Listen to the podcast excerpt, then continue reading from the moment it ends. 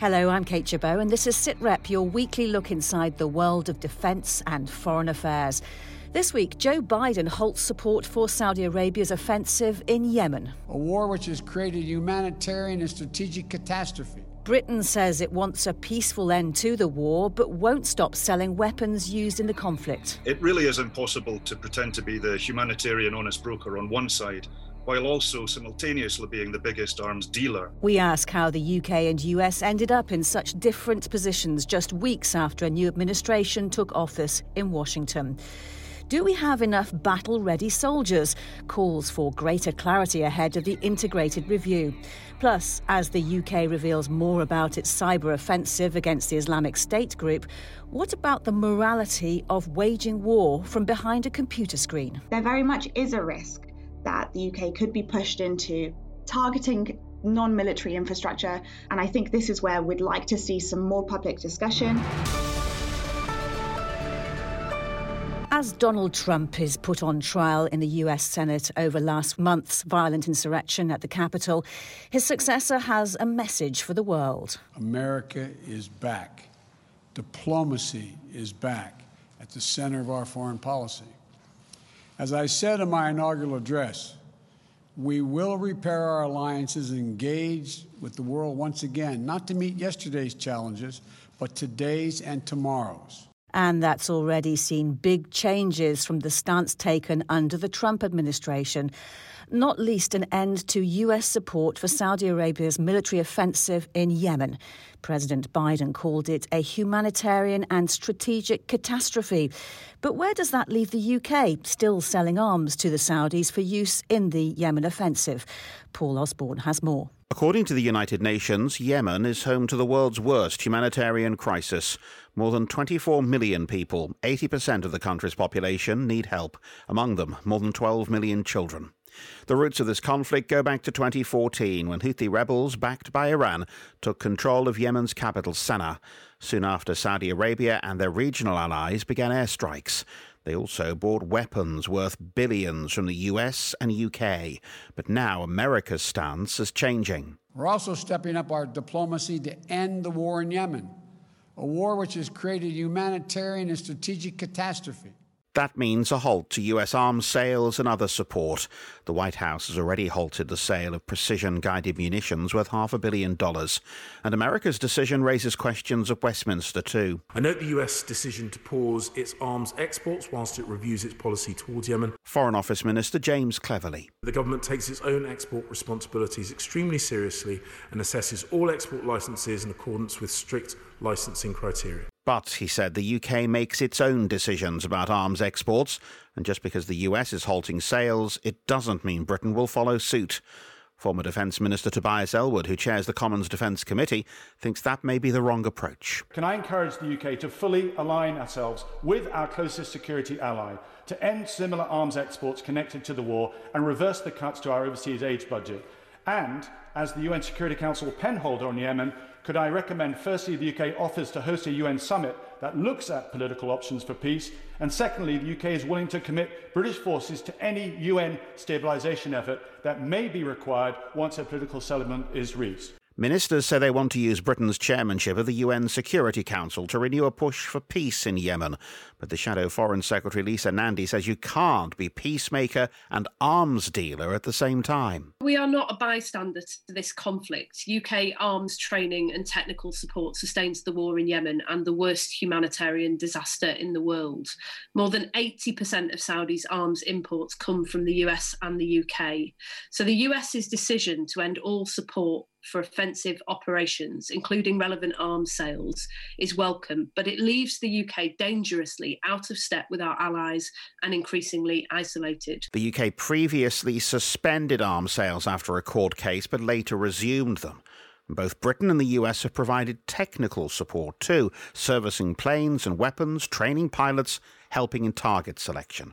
Critics say Saudi Arabia has effectively contracted out parts of the war in Yemen. Alan Smith is the S N P spokesman on the Middle East. It really is impossible to pretend to be the humanitarian honest broker on one side, while also simultaneously being the biggest arms dealer to the conflict. We are tackling the symptoms of a problem that the U K has in no small part helped create. But James Cleverly says it's a complex conflict, with Iran backing the Houthi rebels as part of its efforts to destabilise the whole region. We cannot, we must not ignore the Houthis' actions. These include the use of children and sexual violence as tools of war, the persecution of religious minorities and attacks upon civilians. On the thirtieth of December, the Houthi attacked Aden Airport, killing twenty-seven civilians and injuring over one hundred others. We must address the Houthi sense of impunity to make the peace process meaningful. If the U K continues to back the Saudi military operation, it's an early break with the Biden administration. But what the White House hasn't been able to explain yet is how it hopes to end the conflict that's brought Yemen to the brink. Paul Osborne with that report. So the U S and U K appear to be on different paths when it comes to Yemen. Does that matter? Well, let's talk to Doctor Karen von Hippel, Director General of the Royal United Services Institute. Uh, Karen, U K appears, for now at least, determined to maintain some level of support for Saudi Arabia over Yemen. Is that sustainable if the U S takes a different view? It's good that the U S has stopped selling offensive uh, support. They still are going to give Saudi Arabia defensive weapons to protect against missiles, et cetera, from Iran. They have appointed a very experienced diplomat, Tim Lenderking, who was the former number two at the Saudi Arabia embassy, to be a special envoy. And I suspect that will generate other countries to have envoys and work together on a peace process. But I don't think that the British weapons are decisive, actually. The Saudis are doing what they want to do, and they will likely to continue activity unless uh, everyone can lean on them in a much more significant way. So I don't think, you know, the British weapons sales to Saudi are what is actually causing this huge humanitarian disaster. And so, no, but it's caused a lot of controversy in the U K, hasn't it? I mean, it would be better if they stopped, but I don't think it's as big of a deal as people are making out to be. How much damage do you think that's going to do to Britain's reputation being associated with this humanitarian crisis? I can't imagine that they won't be supportive of ending this war. I mean, it's, you know, it's very much in line with British values to end this humanitarian disaster. So uh, I'm sure it's just a matter of time when, when the British policy will be tweaked to a degree. Mm. Well, also with me is Professor of Defence Studies Michael Clarke. Uh, Michael, it hasn't taken very long for this sort of gap to open up between Boris Johnson's government and Joe Biden's White House, has it? Do you think it will be closed, as Karen thinks? Yes, uh, I, I do. I mean, I don't think that Britain and America are on, are on different roads here. I think we're on the same road, but at different points on the road. And so as the Biden administration sort of firms up its attitude toward Yemen, I'd be very surprised if Britain doesn't go along with that. But we, of course, you know, what Britain is trying to do, as is America, is is balance its support for Saudi Arabia to show that it is that we are a reliable partner to an ally, as well as trying to do something about this war which has spun out of control, which the Saudis have, have lost grip on.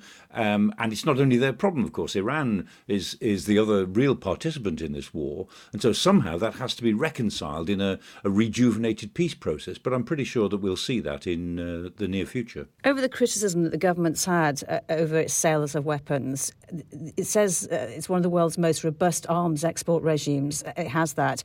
How credible do you think a defence that is, um, saying we sell you the weapons and ask you not to fire them at civilians? Yes, well, I mean, government ministers are correct when we say when they say that we have one of the strongest control regimes in the world, but that is on paper. It's a very strong regime, and in terms of procedures, it's a very strong regime.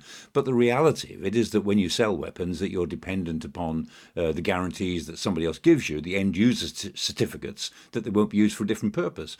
And if they are used for a different purpose, you've then got to decide, well, are you then going to end supplies of other things as a punishment, or are you just going to go along with it or turn the other way?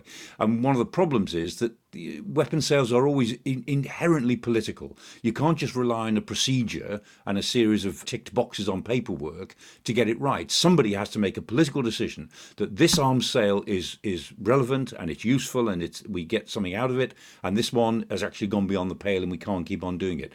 And you can't avoid those decisions. Doctor Karen von Hippel, you say that the U K is on a different stage on that road uh, over Yemen. What do you think the next move will be? Do you think it will be to stop weapon sales that can be used in Yemen? I would imagine that there's a fairly active debate. Uh, they're getting pressure from M Ps, Conservative M Ps like Tobias Elwood, and I'm sure others will be under enormous pressure from the humanitarian community to make some changes. So I would imagine it's a matter of time. Well, America's new position on Yemen is part of a wider reappraisal of how the United States engages with the world.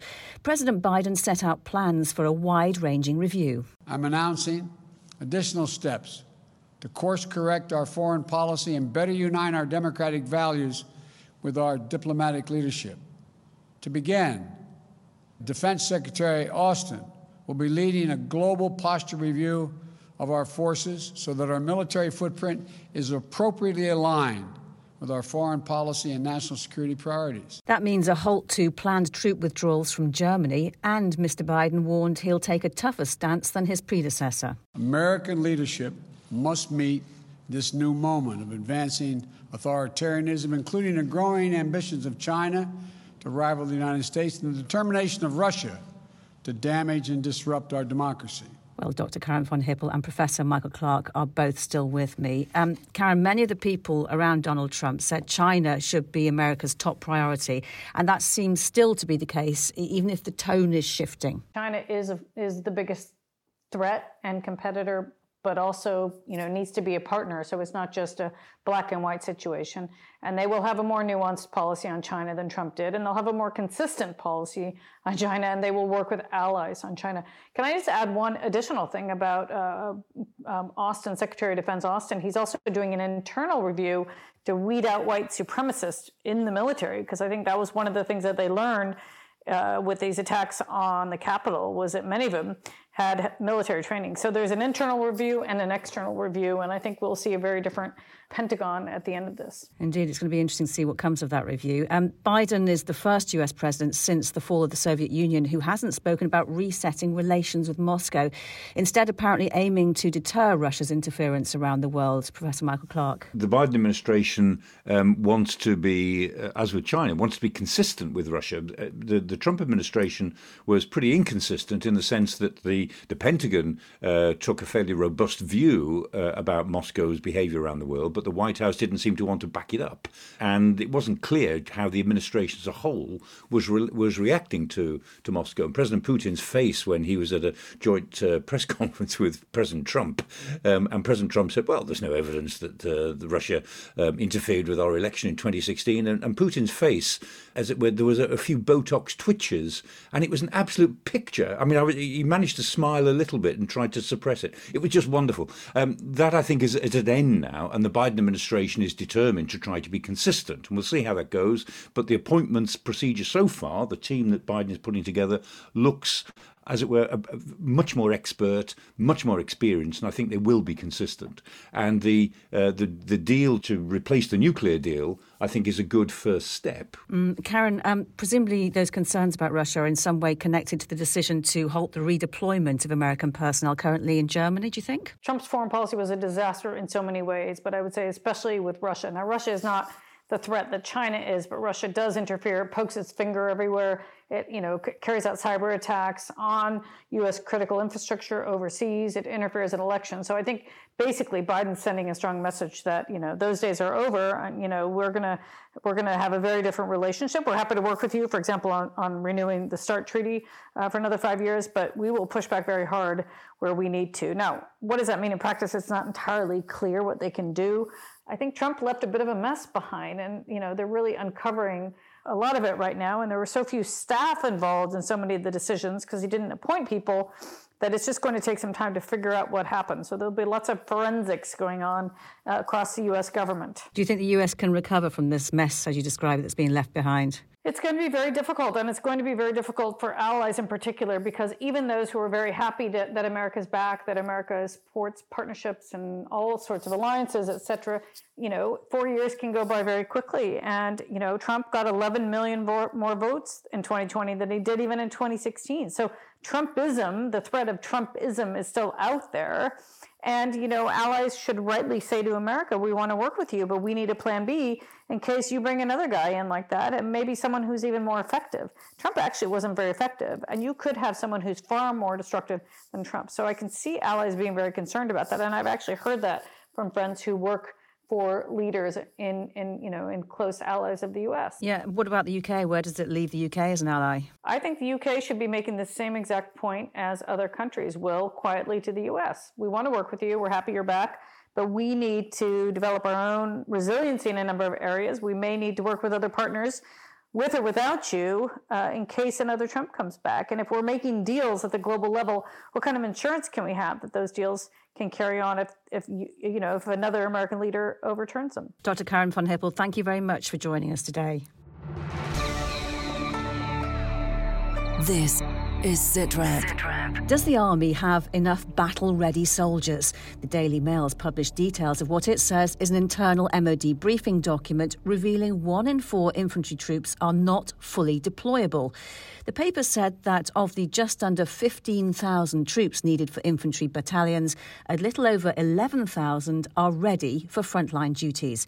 It's an issue highlighted in the Commons this week by the Shadow Defence Secretary John Healey. The Minister responded on social media to that report to confirm that he said it is not secret uh, and it is a, he quote, routine update. So I want to see Parliament use this Armed Forces Bill to mandate ministers to report to Parliament each year on the fighting strength of our armed forces. Professor Michael Clarke is still with me. Uh, Michael, the M O D responded saying it had the numbers and talent required to protect the U K.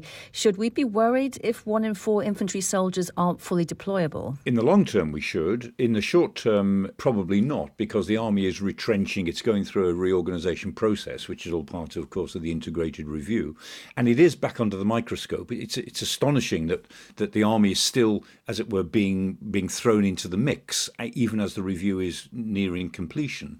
Um, and so when we see that review, we'll see what they've got in mind. But undoubtedly, there's a big series of questions, which John Healey was referring to there, about, you know, how much armour do, do we have, how much mobility, how much concentration, um, and what should the ultimate numbers be. But the Army hasn't got a recruitment problem, but it does have a problem in terms of its reorientation towards whatever it's going to be in the twenty, late twenty twenties, early twenty thirties. Yes, and as you say, it is under the microscope, the Army, uh, with the integration review, and next month we're going to find out whether these rumours of potential cuts to the army are true. Mm, apparently. I've been holding my breath now for three or four months. I'm not sure, sure how much longer I can hold it. Um, I, I mean, Ben Wallace indicated this week that he thought uh, it would be announced in March, not too far into March, so maybe two or three weeks' time.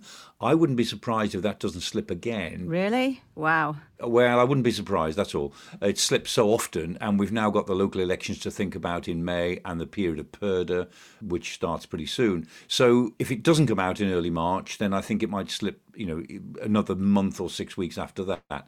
Um, but we'll see. Ben Wallace has been wrong twice before when he indicated when it was going to come out. So I hope he's third time lucky this time. Now, this week, we learned new details about previously secret cyber operations carried out by the U K against the Islamic State group.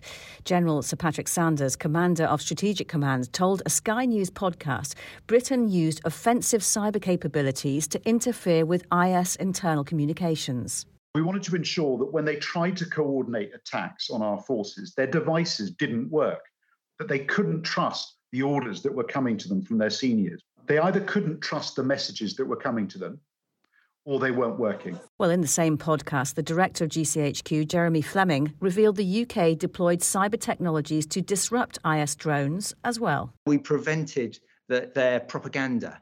You know, both through physical actions on the battlefield, but also remotely getting to their servers, getting to the places that they stored their material. We piloted some really early technologies to uh, disrupt Daesh's use of some pretty basic drone technology, but which was causing us Uh, a problem. Well, the cyber offensive against I S is the only one, one known to have been carried out so far by the U K. But General Sir Patrick Sanders says if the U K's enemies are prepared to go online to achieve their ends, we have to go online to beat them. In some respects, the most important, the most relevant uh, use of cyberspace is that the real power is in influence and not in sabotage. And so what you're seeing are our adversaries, our rivals, exploiting the tools that are meant to make for a more utopian society, so things like social media, against us, fueling conspiracy theories and really sowing division and tearing the fabric of society apart. And you know, you could go so far and describe it as almost fueling a civil war inside some of these societies. But just because you can do something, does it mean you should? What are the ethical and moral considerations when you can wage war on a foreign power from a computer in the U K? Amy Ertan co-chairs the Offensive Cyber Working Group and is a visiting researcher at NATO's Cooperative Cyber Defence Centre of Excellence.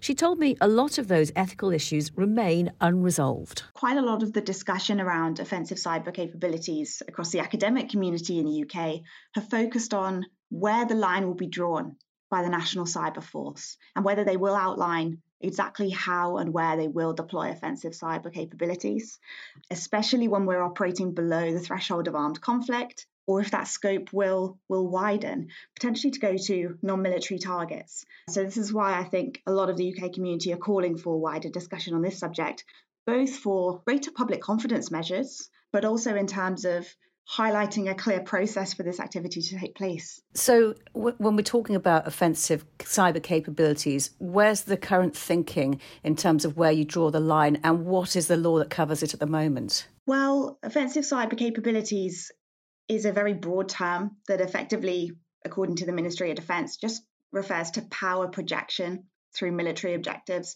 through cyberspace. But it could be at the level of armed conflict, where you are aiming to disrupt adversary operations, um, in which case you are covered by traditional, uh, by the law of conflict, the traditional principles of necessity, proportionality, and legality. It does become a lot more complicated when you look at sub-threshold warfare, the grey area, in which case it's not quite sure how international law applies. There is uncertainty about precisely when offensive cyber capabilities reach a level that we would consider to be the use of force.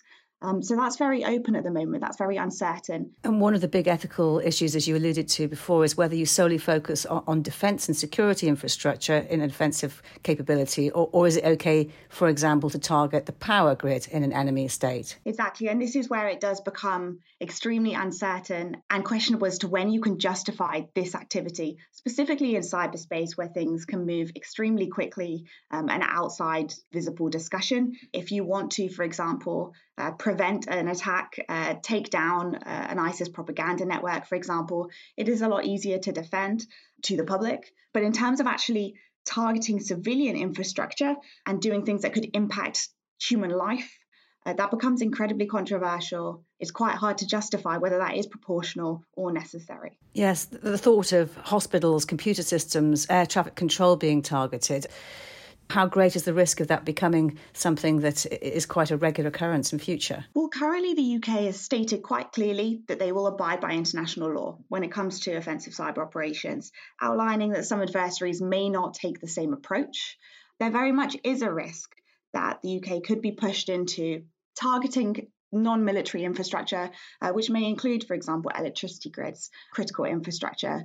And I think this is where we'd like to see some more public discussion, uh, some more transparency from the National Cyber Force about how they see themselves and how they are positioning themselves ethically. Countries like the U K claim to have the moral high ground. How hard is that going to be, do you think, in the world of offensive cyber operations? I think it's very early to tell. I think at the moment the conversation around offensive cyber operations is pretty immature. The U K wouldn't want to reveal too much of its capabilities and, and powers in this space. That does mean there isn't a very informed debate. It's quite hard to tell where the ethical boundaries are. Um, in terms of where the U K is and where they're willing to go in offensive cyber operations. That conversation is starting, but right now, looking at the National Cyber Force, it's not clear what their ethical standpoint is. You say there needs to be more debate about this. Do you think it can keep up with the advancing technology? I think it needs to. I think for the U K to be able to compete in this space, to be able to effectively defend themselves, we need to have this informed discussion about what the technology is, what it means, what it can do, and how the U K should be using it. And this, of course, must take place in the context of how our allies are using it and how we see adversaries trying to use technologies against us. The U K has to be able to set their own ethical boundaries, but also be able to defend itself effectively. And this is where the difficulty lies, where your adversary is willing to use capabilities that perhaps don't meet the ethical requirements of your population and your department. Amy Ertan speaking to me a little earlier. Well, Professor Michael Clarke is still with me. Uh, Michael, how do you establish what counts as a just cyber war? Mm, yes, I don't suppose Saint Augustine had cyber war in mind when he established the principles of just war, but they're still more or less the same, which is that there, there has to be a threat, which is a very big threat. It has to be something imminent. There has to be no other way of countering it, and you have to counter it in ways that are proportionate. Those are the basic principles. It's very difficult to do that when you're thinking about um, cyber attacks. And in reality, what, as Amy was saying, really, what we've fallen back on is is deterrence logic. Just as with nuclear weapons, and deterrence logic is based on two fundamental ideas. One is that, yes, we admit we are vulnerable. You know, we know we're vulnerable to nuclear weapons or cyber attack, and so we're going to make you vulnerable as well. So that's the first principle. And the second principle is to say, and these weapons, whether they're nuclear or cyber, we don't know how bad they could be. We just don't know how far up the escalation ladder they must go. And so if you're going to use a cyber threat against us, we will use a cyber threat against you. Now, that is morally very difficult territory to inhabit. But I have to say, I mean, that is where we are. We used to uh, not deny that we had a cyber offensive capability, but we just didn't talk about it very much. But since twenty fifteen, we have used awareness of our cyber capability to start talking in these deterrent terms. Indeed, politicians have stood up in the Commons and said, you know, they will pay a price if they attack us um, with uh, cyber weapons in relation to Russia. So we're in that territory now. It's deterrent thinking, and it's very difficult to um, reconcile that with classic just war assumptions. Mm. The Defence Secretary warned this week the internet had turbo-boosted terrorist groups and said there was a growing threat of chemical and biological attacks. Didn't we already know that? Yes, I think he was trying to build up support, I guess, for the integrated review and some of the things that will be said in that. I mean, I think what he's emphasising, I mean, rightly enough, is that we are in the era of hybrid warfare, so that the, the threats to our integrity and to our society don't just come through conventional military threats, but they come through cyber, they come through the possibility of biological threats, which in the era of COVID, we can now all see the potential for that. Now, through the week, protests have continued against the military coup in Myanmar, but there seems little prospect the country's military will listen to opposition, either inside or outside the country. Former Chief of the Defence Staff, Lord Richards, met the Burmese general who led the coup. The U K prides itself on the leadership training it offers to militaries around the world, but do we teach morality as well? Certainly, you know, if they go to Sandhurst or our staff colleges, that's a central tenet of the ethos that drives the British Army. And I know from experience that it is imparted pretty forcefully to cadets and, and young officers. So I think they go back probably with all the right training and with all the right instincts, but temptation comes to the fore, and they suddenly realise that within their own country, often not well run, they suddenly can become very influential, and they can't resist the temptation, sadly. Uh, Professor Michael Clarke, are potentially embarrassing if we're giving elite military leadership skills to people who go home and then overturn civilian governments. Yeah, as uh, Lord Richards said, it's always a danger. I mean, the thinking behind the, the, the training, and it's, I think it's very good thinking, is that professional soldiers are democratic soldiers, are more likely to be democratic soldiers. You certainly can't have a democratised military unless it's a very professional military. And you know, the fact is there are twenty-seven million people in the world who are wearing military uniform. Most of them are really hopeless at what they do. I mean, not just not very good, but just hopeless. Of, of the twenty-seven million people in uniform around the world, you'd have to say that there's only probably three or four million of them who are competent at what they do. So teaching professionalisation is very important, but it doesn't get you out of the political dilemma that, of course, the military often thinks that they are more important and efficient in a, in a broken country and they can take over. What we know from event after event for the last hundred years is is that the military can take over power, but then they can't use it. The military is hopeless at running countries. The military as the military can seize power, but they can't then wield it. Mm. Is there anyone you can name who's been trained at Sandhurst who's gone on to do something, went back home, which was not what the British military would have wanted? Oh, well, uh, there, there are a, a number of uh, Saudi uh, trainees Um, who are now propping up a very autocratic government. And General uh, Musharraf, of course, in Pakistan, was one of the more eminent uh, graduates from the Royal College of Defence Studies, um, who became a, a, a very straightforward dictator. um, so, so, um, you know, th- there are fifty, there are fifty-five leaders in the world at the moment who were educated in Britain in various ways. fifty-five leaders in two hundred countries. That's a pretty good average, but of course it's not going to work in the way we would like in every case. Well, it's good to talk to you today. Thank you, Professor Michael Clarke, and thanks to all of our guests. You can keep in touch with us on Twitter. We're at B F B S Sitrep, and at b f b s dot com slash sitrep you can listen back to past programmes and find links to subscribe to the podcast. For now, though, from me, Kate Chabot, thank you for listening. Bye-bye. In a brand new original B F B S podcast. Tonight, the battle has been joined. Decision makers. The Gulf War was very much the first televised war. Military commanders. There we were witnessing that. And ordinary soldiers, sailors and airmen. At night, you could hear the firing from the American Navy using their cruise missiles and the battleship, shelling the Iraqi forces ashore. Hear the story of the nineteen ninety-one Gulf War. The conditions of being in the desert were a huge impact. When you're trying to maintain infection control, it's really, really challenging. Told by those who were there. Where I found it most terrifying, when we lost a jet from Bahrain. And you're sitting there thinking, I might not come back. Granby, the storm in the desert. Wherever you get your podcasts and at b f b s dot com slash podcasts.